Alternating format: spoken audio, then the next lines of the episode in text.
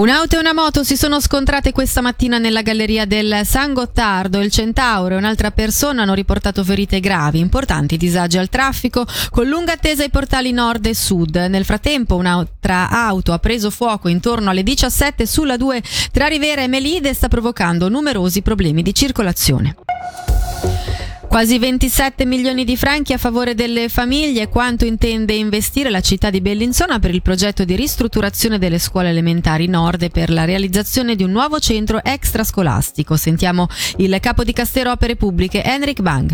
Questo gruppo di lavoro, facendo le debite riflessioni, è arrivato a, ad avere un approccio da conservativo a globale, nel senso che se andiamo a mettere mano a, a questo importante comparto scolastico, perché non andare con un approccio globale. Eh, abbiamo constatato che c'erano degli spazi ancora liberi e soprattutto in quest'ottica per le famiglie eh, di conciliabilità famiglia-lavoro abbiamo trovato posto per un extra scolastico eh, da 70 posti.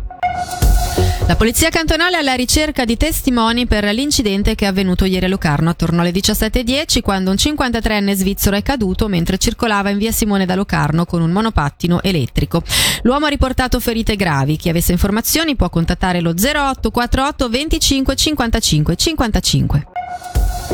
A Losone la grandine di sette giorni fa ha causato danni per almeno 2 milioni di franchi. A dirlo è stato il sindaco Ivan Catarin. Il comune oggi ha fatto sapere che tutti gli spazi delle scuole sono tornati agibili mentre i parchi gioco rimarranno chiusi ancora una settimana. Sentiamo proprio il sindaco intervistato da Angelo Chiello. Sicuramente i nostri tecnici stanno girando il comune per tutte le opere pubbliche a valutare tutti i danni. Naturalmente le prime previsioni erano ottimistiche ma i costi stanno salendo e quello vedremo a bocce ferme quando quanto sarà il, saldo fattura. Io penso che superiamo i 2 milioni tranquillamente. Ecco. I parchi giochi che rimangono ancora chiusi fino all'8 di settembre perché gli addetti devono andare a controllare sia i giochi che anche che non ci siano degli alberi pericolanti. E la sentieristica di Losone è praticabile, bisogna viaggiare in sicurezza, fare attenzione. Ultimo aspetto legato ai rifiuti, si rientra nei canoni. Sì, si rientra nella normalità. Sacchi blu, raccolta del verde come da calendario.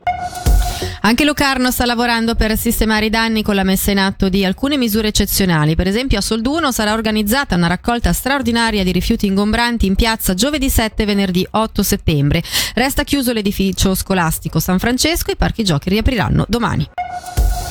Agrifutura, associazione degli agricoltori ticinesi, questa mattina ha presentato proposte per mitigare il problema del lupo. Si va dal migliorare il sistema di allerta e monitoraggio a sostegni giuridici e anche psicologici per gli allevatori. Il presidente di Agrifutura, Giovanni Berardi. Una possibile proposta è effettuare una lotta giuridica per ottenere il riconoscimento di un giusto indennizzo del valore aggiunto dato anche dalla trasformazione del latte di capra in caso di predazione. Per questo noi abbiamo istituito un fondo di aiuto giuridico al quale gli agricoltori potranno potranno accedere per difendersi e per impugnare le relative decisioni. Un'altra tematica è l'elevato carico psichico di allevatrici e allevatori legati a tutto quello che ruota attorno anche nel, nel post predazione e qui sappiamo che ci sono delle associazioni in Ticino che propongono dei coaching per gestire questi carichi psichici. Infine anche le aziende industriali di Lugano hanno comunicato le tariffe per il 2024 con un incremento medio del 12% per l'elettricità, ovvero circa 150 franchi in più. Stessa sorte per le aziende comunali di Ascona dove l'incremento sarà tra il 13,5 e il 16%. E dalla redazione per il momento è tutto, prossimo appuntamento con l'informazione tra meno di un'ora.